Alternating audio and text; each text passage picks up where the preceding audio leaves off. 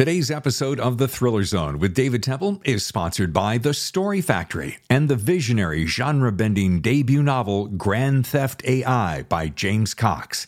The Matrix meets Blade Runner. Grand Theft AI is available now for pre order from your favorite bookseller. Hello, and welcome to yet another edition of The Thriller Zone. I'm your host, David Temple, and on today's show, I've got a really special guest. I know you're saying to me, Dave, you say special every time. They're all special to me, okay? They're hanging out with me. Pignon Scorpion and the Barbershop Detectives is written by Rick Bleiweiss, and he is our guest today. And I got to tell you something. Yes, this book is gorgeous. Yes, the book is a sensational read, especially for a first time novelist which you're going to hear about in a second. But this guy is a former entertainment exec with many, many years in the music business, which is why I got particularly excited to have him on the show. So we're getting a double dose of awesomeness. Thanks for joining me. Now, join us as we get into Thriller Zone. Rick. David, how are you? I'm so good. How are you, sir? I'm fine, thank you. Let me make sure I'm pronouncing your last name because I would hate to go through the whole show and screw that up. It's Bleiweiss, right? That's exact exactly right. Oh, thank God. my parents would be so proud my education done me good. Yes, it did. Great. so is this uh, video or audio only or, or what, what are we doing? It's everything. Good. It's it's everything you want it to be. that works. That works for me.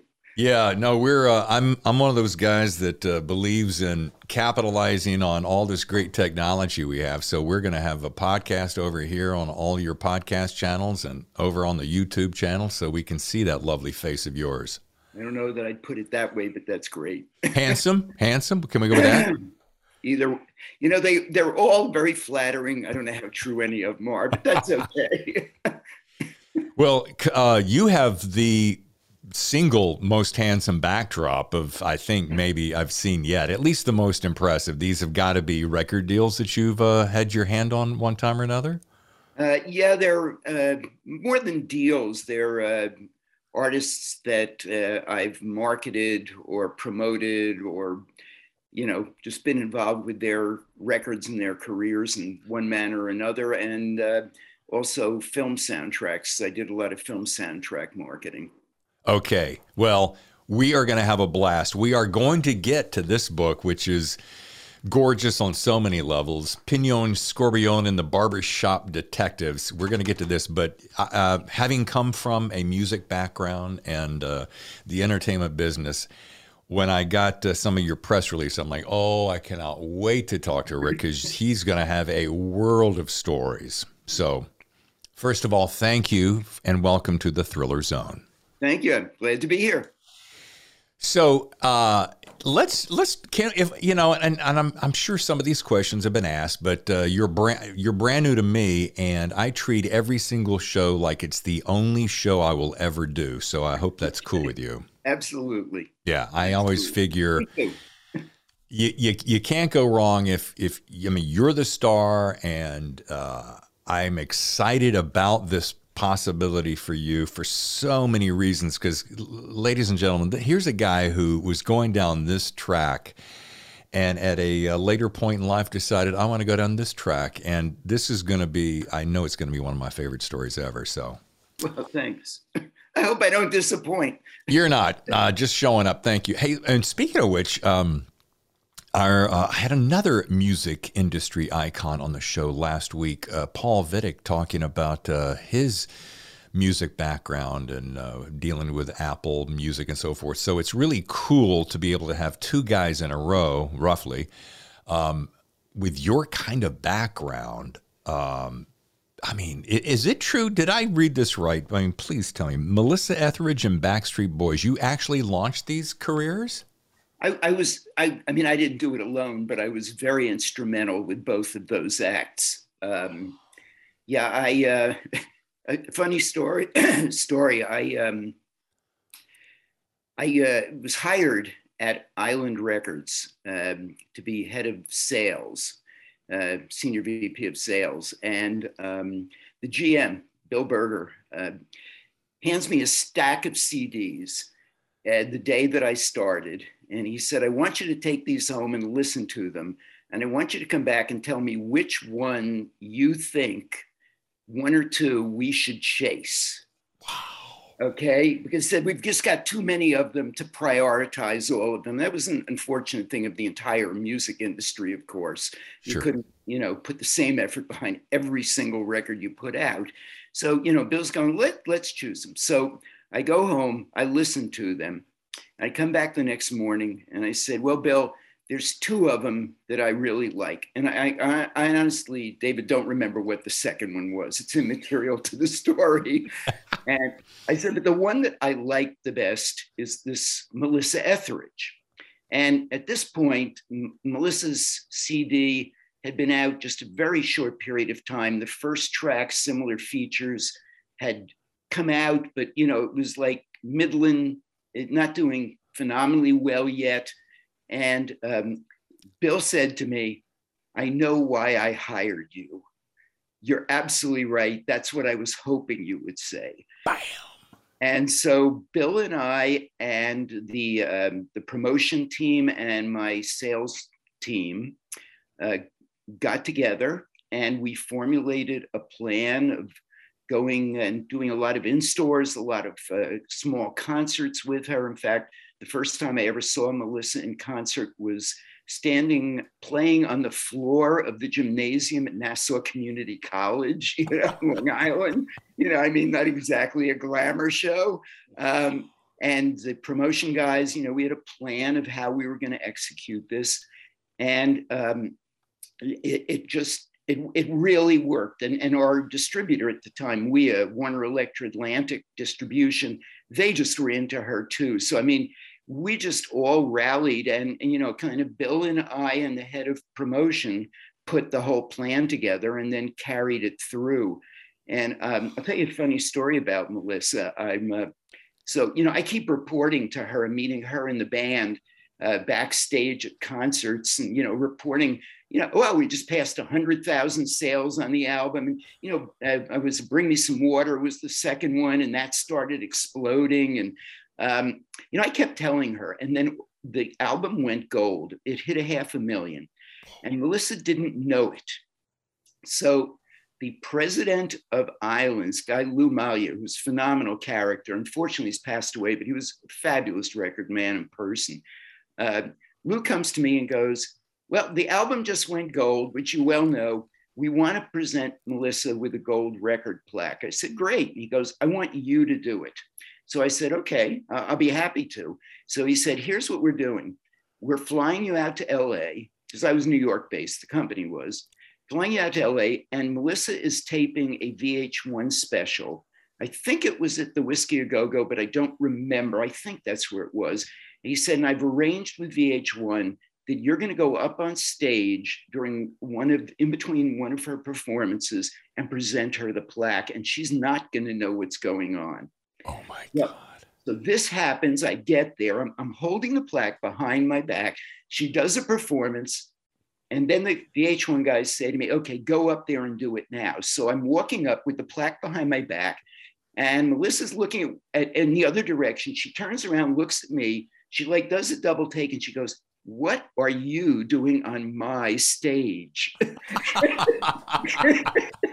so I, I, I, quickly whip out the plaque and I go, well, Melissa, you know, we just went. And, and, of course, she forgave me for being on her stage at that point. Wow. that, that was kind of like a cool incident in my life. The Backstreet Boys was an interesting story, if you don't mind me telling it. Please, I ask, yes. And you know, uh, uh, Jive Records was their label, and I was head of marketing for their distributor, BMG Distribution. And um, but I was always a very good marketing head, if you will. And so they called me in and said, um, well, they, they had the boys perform at a BMG convention before they were ever known. They weren't dancing; they were just sitting there in street clothes singing. And I, I, just thought they were very cool. I thought this is, you know, like this is kind of a Boyz II Men kind of vibe here. Yep. Um, and so they, we put out the first single. It didn't do very much. So the guys at Jive called me and said, Do you have any ideas, maybe some different ways that we could break them? So I came back a week later and I said, I've come up with two ideas. And, and these are things that we ended up doing. And the first one was I said, I think what we should do is bring them to Europe. Their sound is much more European than, than United States at this point. Let's bring them there. Let's make them superstars in Europe and bring them back to the States like the Beatles. We'll, we'll hire girls to meet them at the airport and scream for them. We, by the way, we didn't have to hire the girls by the time they came back. Right. They were already being screamed at.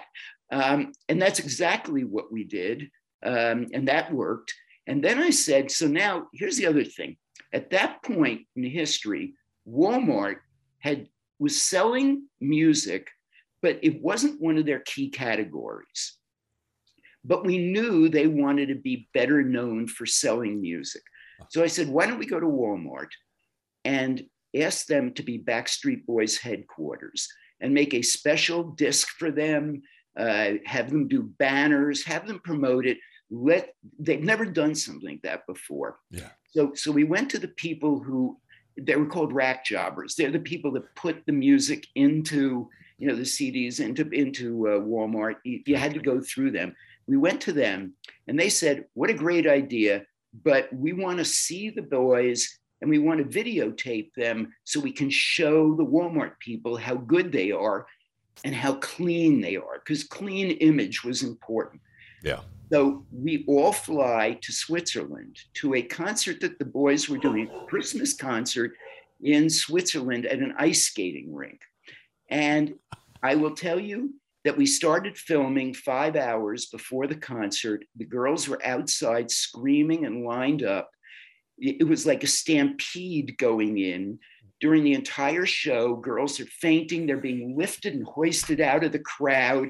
You know, I had never seen that before. Okay, maybe Right. new kids, or you know, I had never seen it before. Well, to make a long story short, we we go to they go to Walmart, and Walmart says, "Okay, we'll we'll do this," and that's how we launched the Backstreet Boys. Wow.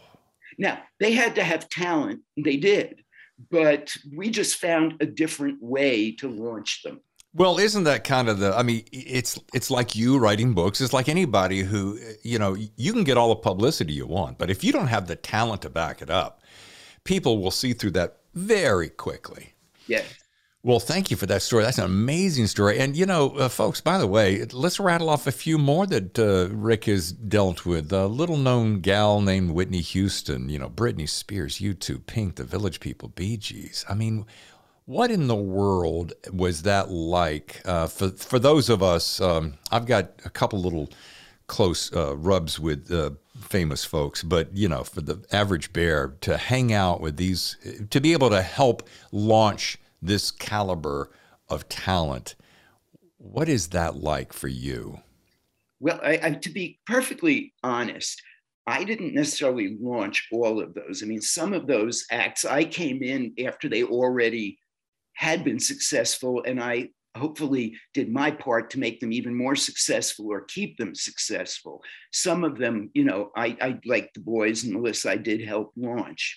Um, But you had degrees of separation that help push them along. I mean, Yes. you had more than just a casual, hey, how are you guys? Yeah. Yeah, yeah, and, and I was closer to some of these acts than others. I mean, some act I, I met virtually every act. In fact, every act you mentioned, I've met, Right. and you know, um, some though I, I was I was closer with. I mean, one act you didn't mention, who I was pretty close with, was Kiss, and um, you know, I, uh, I I will tell you, it was, it was funny because I. Uh, I started, uh, I first met Kiss, I believe it was during, uh, right before their Destroyer album, which had I Was Made for Loving You on it. yeah. And um, I was asked to put together a marketing plan for that album. And I, I go to uh, Kiss's manager, Bill Aucoin's office, and Gene Simmons is there. I was knew that Gene was going to be there.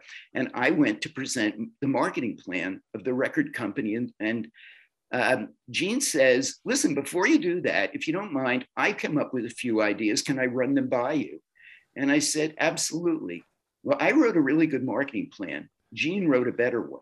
Uh, I mean, he was a marketing genius, and uh, we we we became friends. I mean, I, funny story when they they were still in paint. You know, I mean, they oh, they yeah. weren't seen. Uh, you know, they were they were all very very um, secretive about what they looked like. They didn't want anybody seeing them. So uh, I get a call one day, and, and Gene goes, "Listen, you, you want to be my date for a Donna Summer concert at Forest Hills? I go, sure. I mean, that's great arm candy for me. Sure.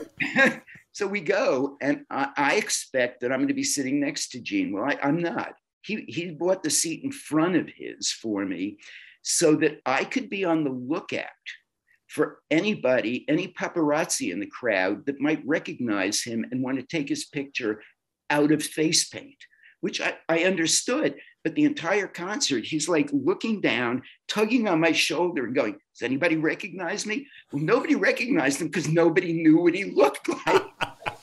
anyway, it, you know, um, it was fun. It, you yeah. know, look, I, I, have a life I would not trade for anything. You know, I, it's just been a, a, phenomenal. I, I got to market the soundtrack to Saturday Night Fever. I got to market the soundtrack to Star Wars, Flashdance, Grease. You know, I mean, I saw all these movies before they came out, Chariots of Fire. I just had a great time. I was there in the beginning of rap. I remember that one of our A&R guys came to me with this act, Kurtis Blow, who was one of the very earliest rap guys. Yeah. And he, uh, he played me Kurtis Blow. I think it was The Breaks was the first one. And I said, I don't totally understand this, but if you tell me, you know, that this is going to be big, um, let's go for it. And he said, I'm telling you, this is going to be big. And he said, the people who own this company, they don't get it, but I do. So let's make it happen. And we did. See, this is having spent 25 years in radio. This, this, I could sit here and talk to you about this all day long because I love the music business. I love the whole, oh, the whole environment. And uh, if not to try to top you, but I, I remember two tiny little moments. Uh, I was doing a morning show in New York, and um, they were getting ready to release two acts. And uh, head of uh, A&R uh, sent us, flew us down to Nashville, said, we're going to release these two. We want to hear what you think because if you like them, you're going to be playing their music on Monday morning. One was Keith Urban and the other was Rascal Flatts. Two good acts. and I remember meeting them, and they couldn't have been nicer. Rascal Flatts are probably some of the funniest guys I've ever met in my life. And I remember being in that moment. I remember that out of body experience of like, I think I'm on the edge of something really huge. So I'm going to be completely present. And it was, you know, and you had this every practically every single day. So wow. It, it, and it's not, it's not star, um, there's a word for it that I won't use, but it's not being completely overwhelmed by the star factor. It's this is what it is. It's being in proximity to someone who has spent their entire life chasing a dream and finally that moment materializes and they're ready for launch. And to see that happen is one of the most exhilarating things ever.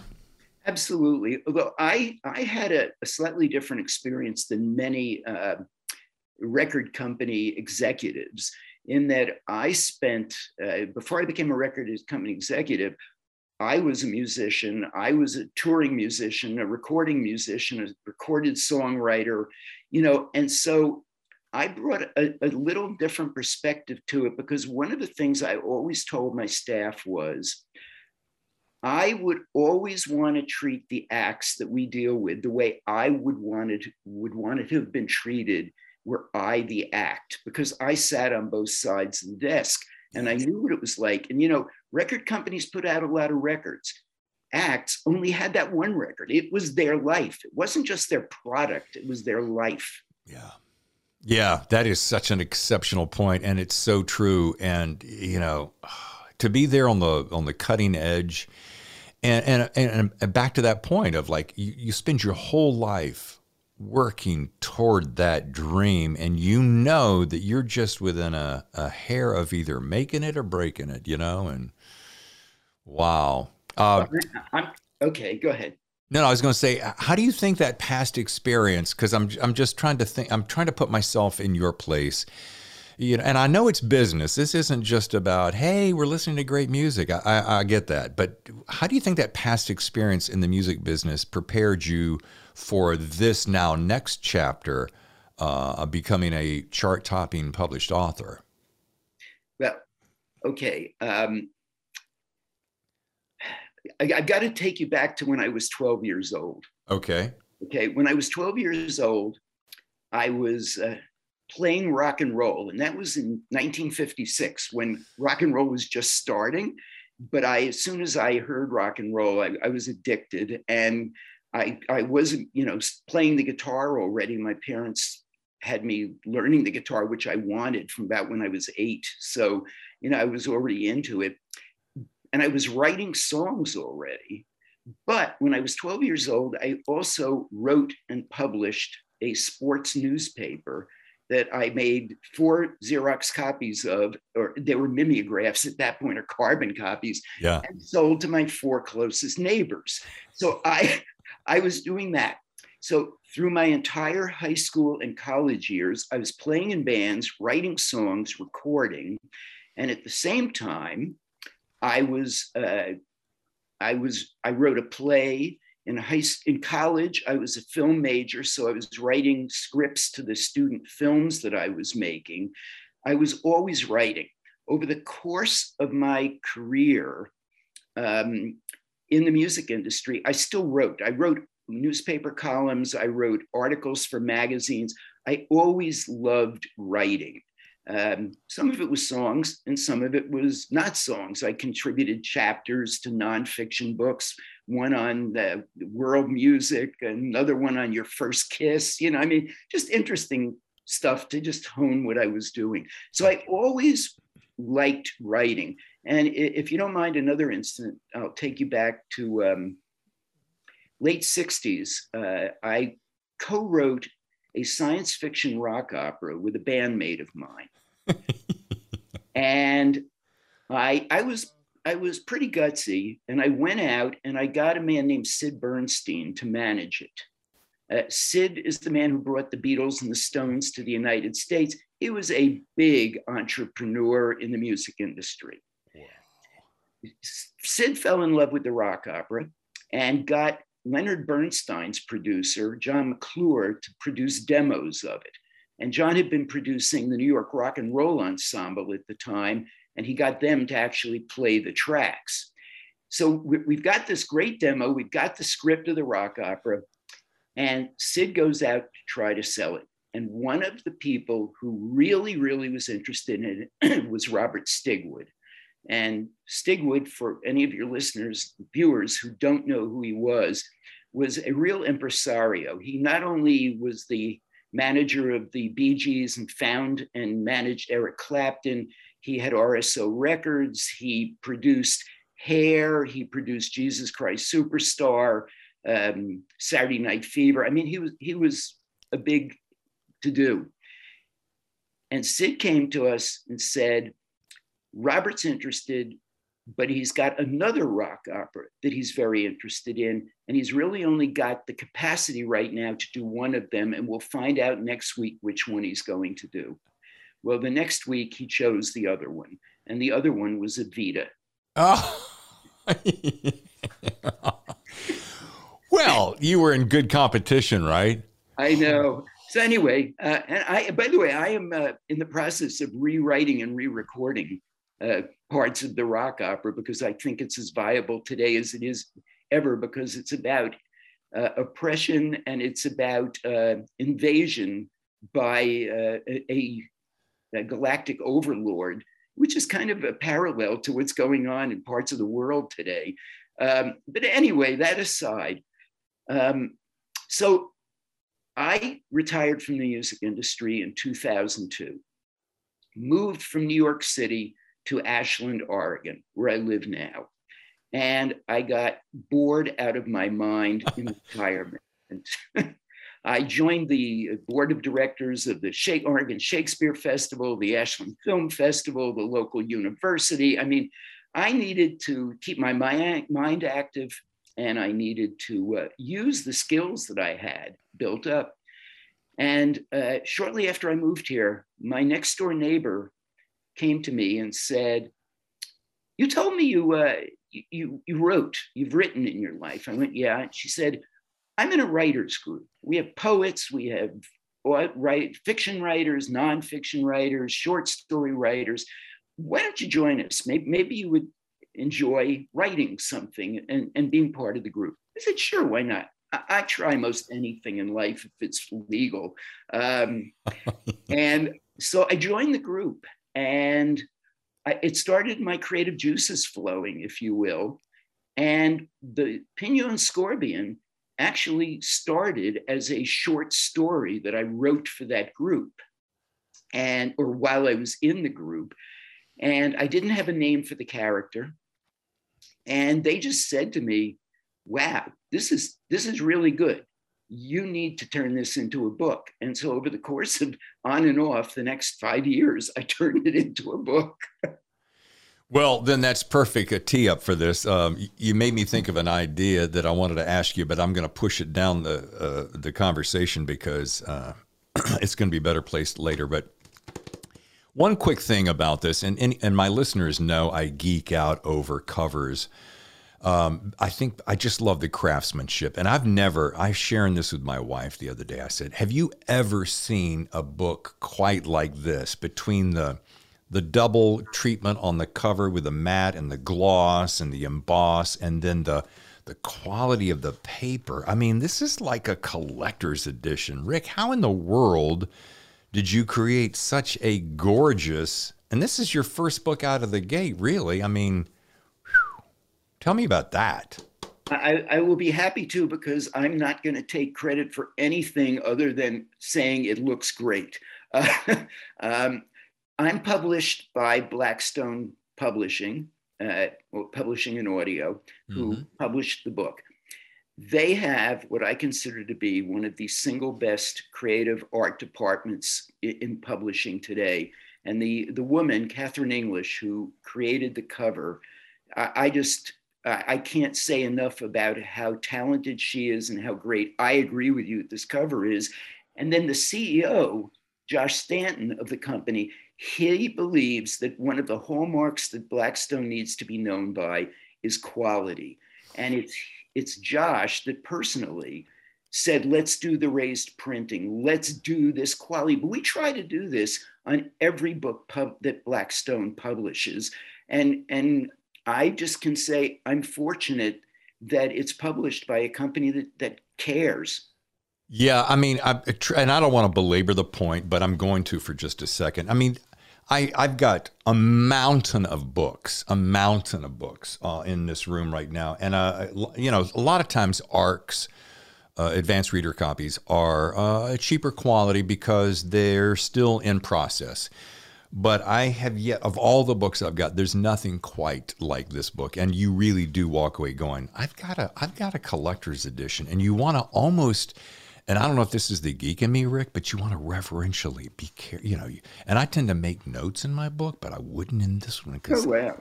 this is just anyway. It's gorgeous. Um, Thank you. I do want to talk about. It's funny. My my wife saw this and she goes, "Is it as a children's book?" Because at first you like because it's playful and it's it's right. uh, there's a there's another word for it that I can. Well, my favorite word of this book, and it's you can sum it all up, is the nostalgia and it's the nostalgia that I felt the very first sentence. And um, I want to talk about this. I mean, how, first of all, I'm so geeked out here. I'm hard to keep up. Where did you come up with, and I am saying that, Pignon Scorpion? Yes, you're saying it perfectly well. Where in the world? It reminds me of uh, Hercule Poirot, which has always been hard for me to say, but where'd you come up with that? Okay, I'm, I'm glad you asked. And, and it's interesting that you uh, said Poirot because um, I, I, came up with the character and I didn't have a name for the character. And I, and I have been my whole life a fan of Sherlock Holmes, Hercule Poirot, you know, uh, Nero Wolfe. These are all characters that did not have your everyday run of the mill name. Yes. They're, and so I'm I said to myself, I want to create a name for this character that isn't going to be run of the mill. Now, I I write in in the way the way that I write is Okay, let me stop Rick right there. I want to know exactly what his method is. You would too, right? So let's take a short break. And when we come back, we're going to find out Rick Bleiweiss's magical solution or formula, if you will, to how he writes a novel. We'll be back with more right after this on the Thriller Zone. Are you a traditional published author? Maybe you're a self published author. Maybe you're thinking about becoming one or the other. But you're a writer and you know, beyond a shadow of a doubt, a couple of things. A book cover, people do judge it, and a website. You got to have a book cover that really sings, or people might not pick up and even give your book a chance. Kind of the same thing with a website. Yes, you can go with other companies. Some of them have no control, small control. A lot of them are um, less than super professional. But there's a group I have been introduced to called authorbytes.com. They're great guys. When it was time for me to decide, hey, you know what? I'm going to get serious about this and I, I need a website that is built by some professionals. Oh, that's, by the way, protected by professionals because if your website's built on, say, WordPress like mine, it can run into some problems. But these guys take care of all those problems. Authorbytes.com. Check them out. And by the way, if today you use the promo code, the Thriller Zone, they're going to give you not one, not two, three months free hosting with a one year contract. So the next time you say to yourself, I went to this website and it was super cool. It could have been Mark Greaney, Brad Taylor, Paul Vidich. You know, there's a lot of guys out there who uh, are beginning, some that are hitting at the top. AuthorBytes takes them all on is they're, they're the only customer they have. That's kind of one of the things I like about them. Customization, security, and just a pleasure to work with. Check them out at authorbytes.com. Tell them David Temple sent you and use promo code The Thriller Zone. Hi, I'm Rick Bleiweiss, and I am the author of Pignon Scorbion and the Barbershop Detectives. And I'm here and thrilled to be here with David Temple and on the Thriller Zone. And now back to the show. The way that I write is I see the book play as a movie in my head, and my job is to type it and capture what I'm seeing. I don't plot things, I don't in advance, I don't bullet point things, I don't use cards. I just see it and I and I write it. Okay, well, let me hold you right there. Uh, I, I I see similarly, but you're telling me you sit down. It's almost like you're transcribing a movie that pours into your head, right? Exactly. Yes. So exactly. no outline. You're a complete pantser.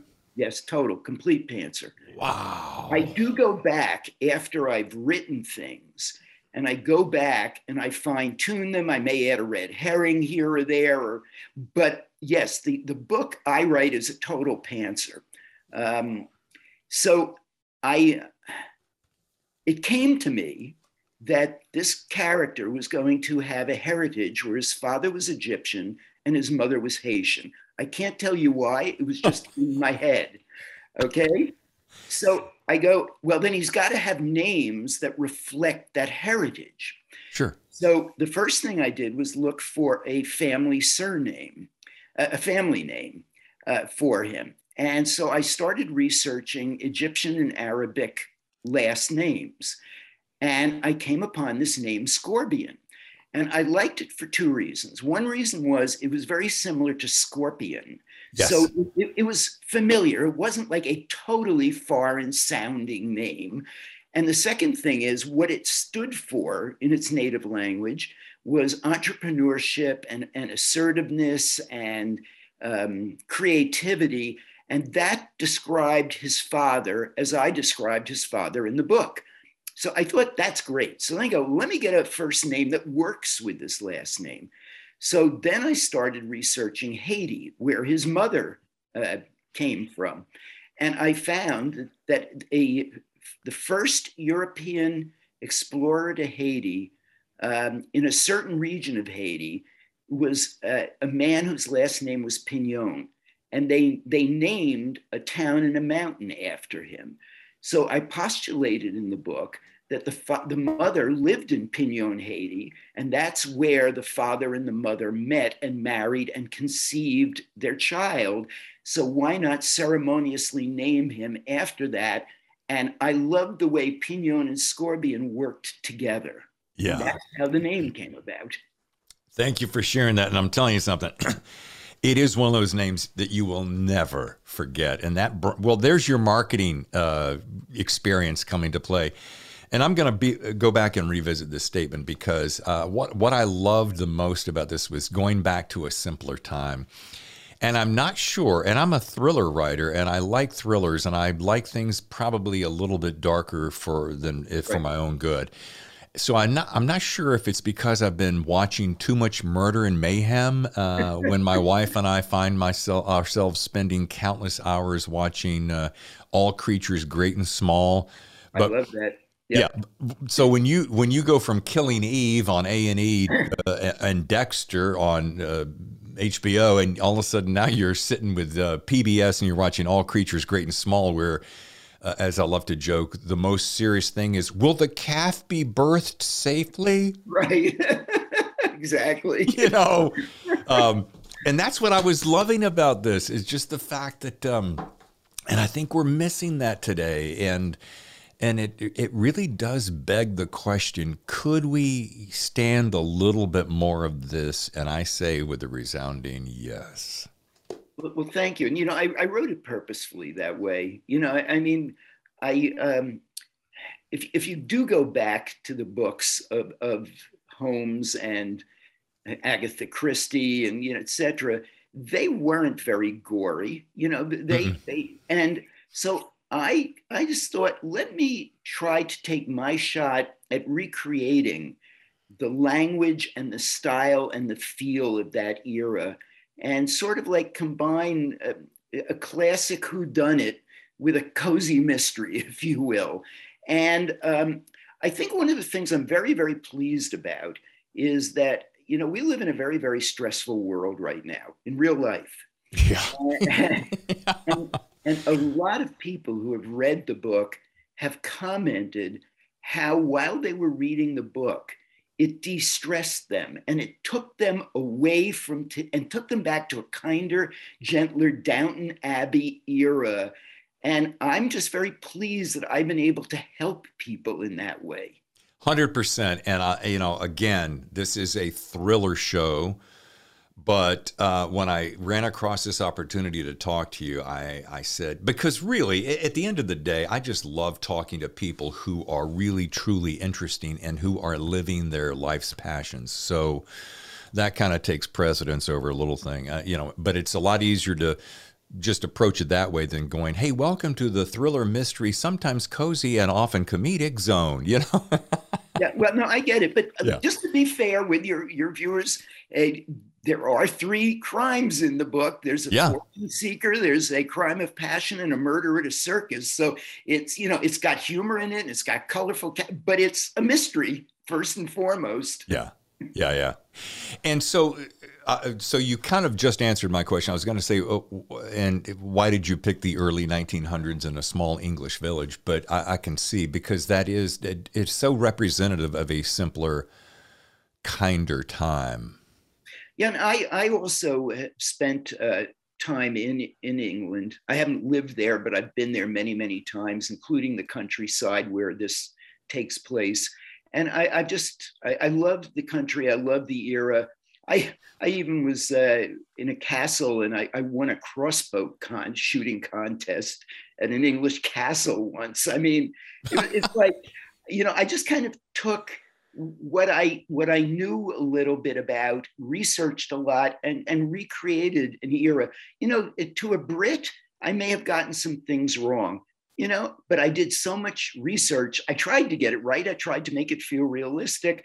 I, did the best I could because I'm not English, but I I think the the important thing is it's it's a work of fiction. It, it's it's not you know real history that I have tried to fictionalize, it's total fiction from a bygone era. And I just think, you know, if it can give people pleasure, that's what I really want. I want people to have pleasure from being and, and enjoy, entertain them. Some writers go, I want to write the perfect novel. I want to entertain people. You know, that's a really good point, Rick. And I was speaking with Jeffrey Deaver recently, and he was talking about, and he's another gentleman that uh, keeps language softer ish and violence to a minimum. I mean, real gore. And he was talking about it's he he likes to just create a roller coaster that you're just you know it's it's you're up and it's you're down and you're up. He wants it to be a thrill a minute, and this is kind of what I got from you is that you know, you want a little bit of that everyday life, and then holy crap, something's going to yeah. happen, and then it settles back, and then oh my goodness. And I love the fact, back to the word nostalgia, from the moment I stepped inside your barber shop, uh, because I grew up in an era where my dad used to take me to that little building with the red, white, and blue striped pole outside and uh, put me in that chair and put on the cape. And I oh, yeah. And uh, and the what I've always liked about barbershops, for instance, and then it's become kind of hip with these different shows on different channels, but is the fact that everybody comes, everybody is on one level playing field. You can be a, a big politician, you could be a movie star, you could be the garbage man. Everybody is equal. And that's one thing I walked away taking going, this is these are guys coming from all backgrounds of life, these this barbershop group of barbershop detectives. And when it's wrapped in that nostalgia, you can't help but like it, you know? I'm glad, I'm glad you feel that way. Yeah. You know, barbershop has always kind of been a, commu- a, a, uh, community meeting place and, you know, it, it where people gossip and talk and exchange. Yeah. And and it just felt like a natural environment. I mean, again, it, it, just came to me. I saw it in my mind and started writing it, but it, it felt like a, a fun place. And, and I, am not familiar with that many books that do take place in barbershops. So I thought it was kind of a little unique. Well, and, and this is going to lead me up to one of the this one of the single biggest reasons I wanted to talk to you, and it's one of the things that jumped off the page to me. It struck a chord. Um, and by the way, happy belated birthday me. Wasn't it? Wasn't it just the book dropped in February, right? Or oh, right yes, book, book birthday. Yes, book you. birthday. Right. Yeah. When is your birthday, by the way? I'm curious. My birthday is on July 6th. okay, gotcha.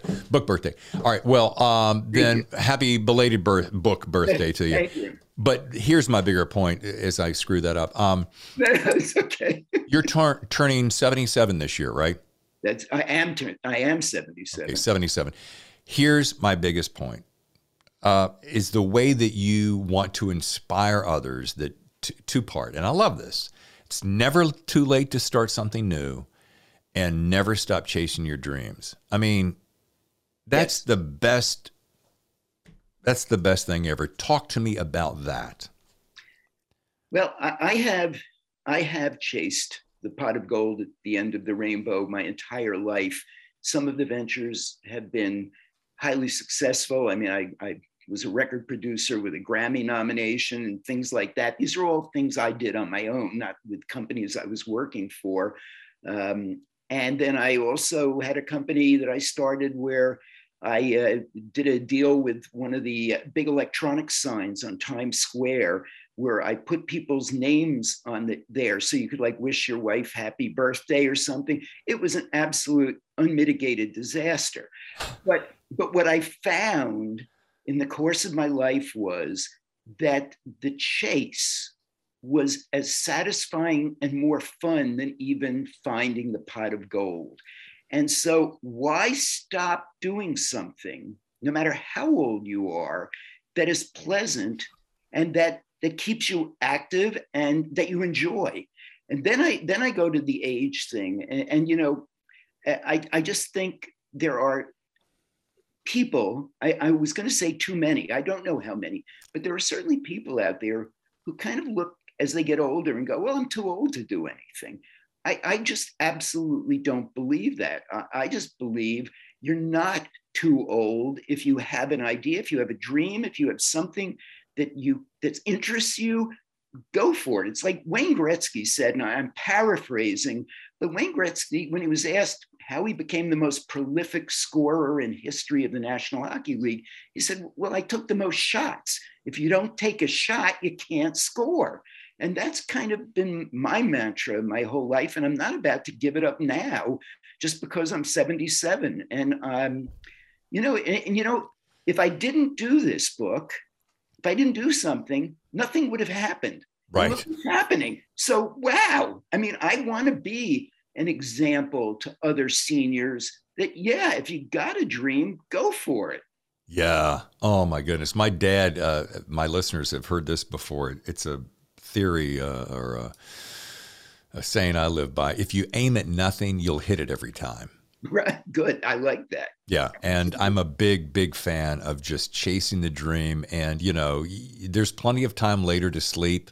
And I'm all about good health and eating right and get plenty of sleep. But I mean, really, in the big picture, uh, you know, run hard, be put up wet, but enjoy the ride because uh, you know we there may be more, there may be not. I, we could right. spend a whole nother uh, whole other hour on that, but I love it. It's never too late, and I appreciate that.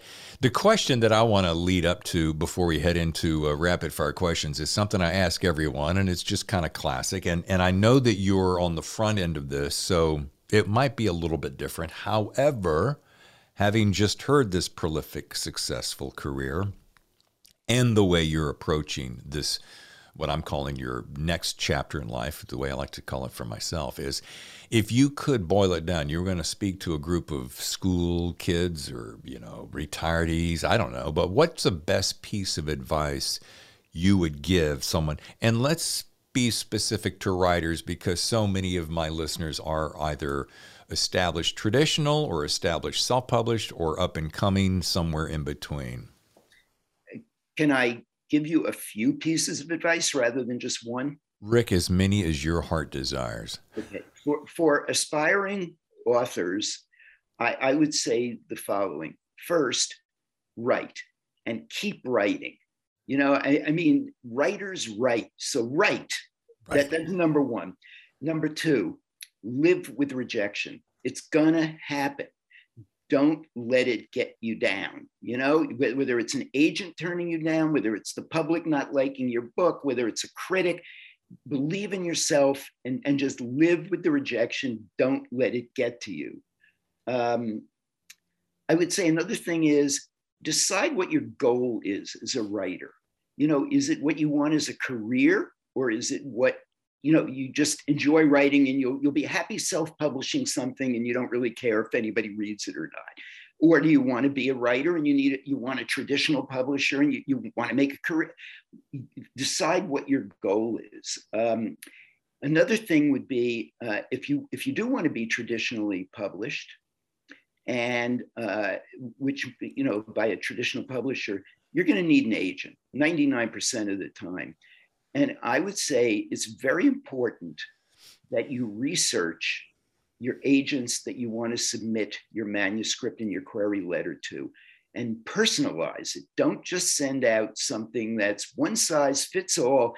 Dear agent, you need to know that they represent the genre that you, you know, let them know in your query letter that you know who they are and, and what makes them tick and personalize it to them.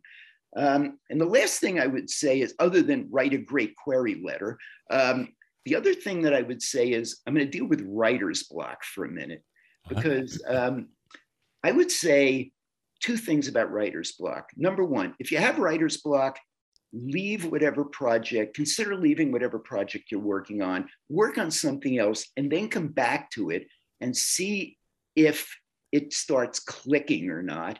The second thing about writer's block is when you go back to it, evaluate whether it's really worth continuing or not, because you may have writer's block because there's nowhere to go with it. On the other hand, it may just be a matter of time before it clicks in your mind where to go with it. That, that's kind of, and lastly, I would say, have fun. Yeah. You know, as a writer, have fun. It, it's it's it's a great profession to have fun with. Yeah. That's so, so solid. Thank you so much for that. And you know, it's so funny. I went to Thriller Fest back in 2019 and I got a chance to do that uh, rapid dating, uh, that they speed dating with agents. And, and I took away this, and I'm going to be careful how I say this. I would meet some agents, and granted, it's a, It's a stressful situation. You got three minutes. Oh, yeah. You're trying to boil down your entire book that you've spent anywhere from six months to three years working on. You want to make a good impression. You know that there's a line behind you. It's just rife with anxiety. Here's one thing I walked away with though.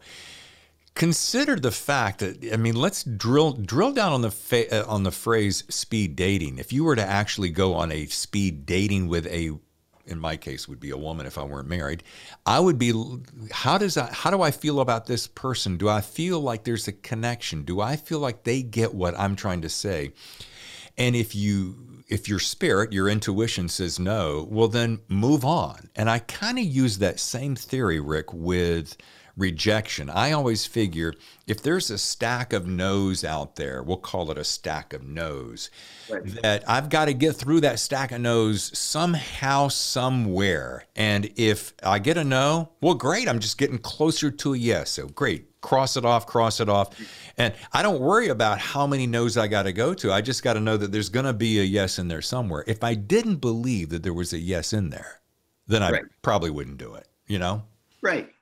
No, I, I, I- get that. You know, Yeah. I I've written two other manuscripts, books, novels in different genres, and they're never going to see the light of day. And and there's probably a good reason why they're not going to. It, it wasn't my forte, but if I had let that stop me, this book never would have happened.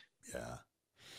Well, this is a delightful read. I, you know, I could I could go down some of these uh, quotes. I mean, Holmes and Poirot, please make room for Pignon Scorbion. Reed Farrell Coleman says on the cover, and there's just one great quote after another. But I wish you huge success. Wow. Yeah, it's just a fun romp. I, if you got just a couple more minutes, sure. great. We're going to do a little rapid fire questions. It's there's no pressure to it. And we're going to start off with number one. My wife and I, I do this one a lot. My wife and I are throwing a small dinner party to celebrate the ginormous success of your book, Rick. We're that excited. We're going to have you out here to San Diego to party with us because we just love you. We're going to pretend that you're going to, that it's just skyrocketed and you're going to come up to our house for a little party. And what, what I'm getting at is you get to invite three people to this soiree to join in the celebration. They can be living or past. It's just three people that you think, oh, would really bring something to this party. Who would they be and why? First would be my wife. Perfect. Uh, and uh, if on, on many many levels including just her absolute brilliance and and her experience as well uh, in life and, and just my desire to always be with her sure. so that that's one uh, Perfect. off, the, off the top of my head so i'm not thinking about this i think the second would be albert einstein i uh, I, I just uh, a, a brain like that. I want to uh, I, I want to be around and witness for myself. yeah. Um, and the third person, who would it be? Maybe Winston Churchill. Oh, excellent. The conversation would be rife with theories. Yes, I, I know. You know, I, and I guess you know, if there was an author in there, maybe it would be Edgar Allan Poe. Okay. But uh, I, don't- I don't know. That that's off the top of my head. That, That's all it's supposed to be, top of your head. All right, now this one's going to be fun, and I, I have to believe I, having known you just a very short while, I've got to believe that I have an idea that this is going to settle very well with you. Hollywood, by the way, great news has number two here. Hollywood is just optioned and greenlit your novel to be turned into a blockbuster movie. Now they've asked you to be playing a part in it, and now that I know that you've actually acted before in an episode of Sex in the City, which role would you like to play and why? We're putting this on the screen. Who would you play and why? Okay. it's a hard question for me to answer it, because it's uh, because there's no character in the book as old as me. so You, know, can reverse engineer since it's all Okay. daydream play. You can be you can be you can be 37 if you'd like to. Oh, okay. Actually, if I could reverse engineer in any way, shape, or form, Yeah. the character that I would like to be is Thelma Smith, Okay. the, the bookstore owner. Okay. Well, now you've gone back in time and changed sexes. This, that's boy, no one's ever turned the tables quite like that on me. That's great. Well, I, I, um, I, I would have to say that I, I love her as a character. My, my feminine side with, you know, just came out and I, I just, you know, feel I, I just bond with her as, as a human being, if you will. Yeah. Okay. I love it. All right, our third and final rapid fire question. And because I know you have such an appreciation for both of these arts, I wonder if, given the chance, and you've kind of had your toes in both of them, but uh, given the chance, you can have worldwide acclaim as either a musician or as an author. Which one? And you had to pick one. Which would it be and why? Are we talking about today? Yeah today. All of a sudden, this year, you get to be the biggest fill in the. You get to be the biggest, most celebrated musician in the world, or the most world-renowned author. Um, I, I, would have to say author, um, and, and, and mainly because I I know my I I believe what I'm writing can be accepted by a lot of people. It, it you know, and, and, is getting great reviews and things. I also know my limitations as a musician. So I, I think that um, I would just, I'd rather be the creator of the word than, than a, a player. You know, I, I mentioned earlier, I'm, I'm, working on actually rewriting a bit and uh, re-recording that, that science fiction rock opera. And, you know, so that I would love to be known for because that combines both, but it's not me as a musician, it's more as a songwriter and a writer, but I would say a writer. Nice. Okay. Fair enough. Well, you may have all your dreams come true. The way that I'm watching your career go, you're going to have all your dreams come true, Rick.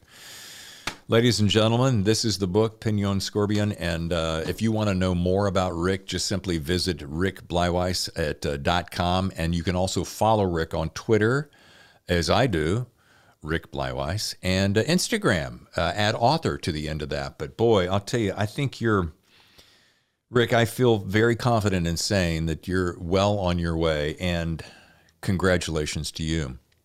Thank you, David. I, I got to tell you, I loved this uh, this conversation we've had today. Thank you so much. Yeah, you've lit me up. I mean, you're bringing you bring so much to the table, and it it and at your age, which I completely respect, I think I love the way you see life and the way that you celebrate that, and I and I I hope people walk away with that more than almost anything else. That don't let the clock direct how you think it should go you take it the way your heart wants you to go. Yeah, Ab- absolutely. Yeah, well said. Very yes. well said.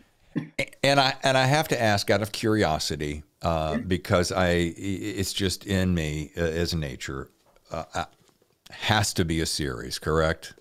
Well, I've just finished writing the second book. Um, I'm uh, it's being looked at by my agents right now. It'll be turned into Blackstone in two weeks, and it's scheduled to publish next February.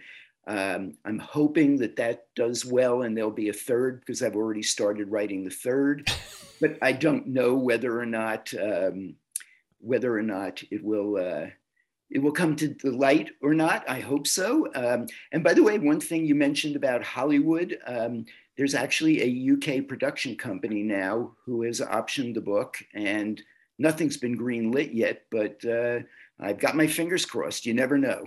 Well, it would be perfect for that audience. It would be perfect for all of us. But yeah, I could definitely see it's like in the what do you call it, PBS or BritBox world, right? right? Yeah, yeah. The second book, um, there's a, uh, a, a young man, a man who is uh, a hot air balloonist, and he is killed while alone in the balloon up in the air. There's another murder that takes place where one of uh, Eve, one of the barbers, his clients, drops dead in his barber chair. And then there's a, um, a um, blacksmith who is murdered on his way home after birthing some calves. The third book starts out with uh, a young um, Irish magician who is performing a feat in front of Houdini and two other well known um, magicians of the era. And she is able to be in two places at one time, and they can't figure out how she does it. I love it. I love it. Oh my I'll give gosh. you a little sneak sneak pre- peek on what's coming. See, you heard it here first, ladies and gentlemen. right? You did. Rick, thank you once again for the gift of your time. So much enjoyed this. Oh, I, me too. Thank you, David. Thank you for having me on. I appreciate it, and uh, I, I, I just shout out, thank you. Thanks again, Rick. That was amazing. What a great time. The book is Pignon Scorbion and the Barbershop Detectives. Rick Bleiweiss was my special guest. And uh, man, look at this smile on my face. Just so much fun talking about the music industry. That's what I love about this show. I get to meet some of the coolest, most talented people in the business. Yeah, there are all kinds of backgrounds former military, former secretaries, former music execs, TV execs. Whew, it just goes to show you it doesn't matter what you've done, as long as you've got the passion for writing, you can do it. And as Rick said in the show, you know what? Go for it. Don't let age be an interrupter. So enjoy that. All right, we got to get out of here. And uh, I'm David Temple, your host. Thank you once again for joining me. And thank you for putting the Thriller Zone on the map as one of the fastest growing podcasts in America. I appreciate it. It's Apple Podcasts, it's Spotify, it's Stitcher, it's iHeartRadio, it's wherever you get your podcast. And of course, on the YouTube channel, youtube.com slash David Temple Author. Thank you once again. We'll see you next time right here on the Thriller Zone.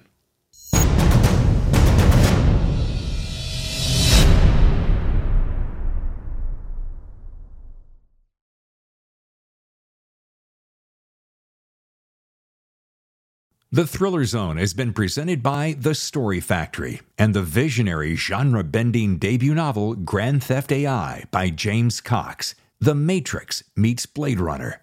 Grand Theft AI is available now for pre order from your favorite bookseller.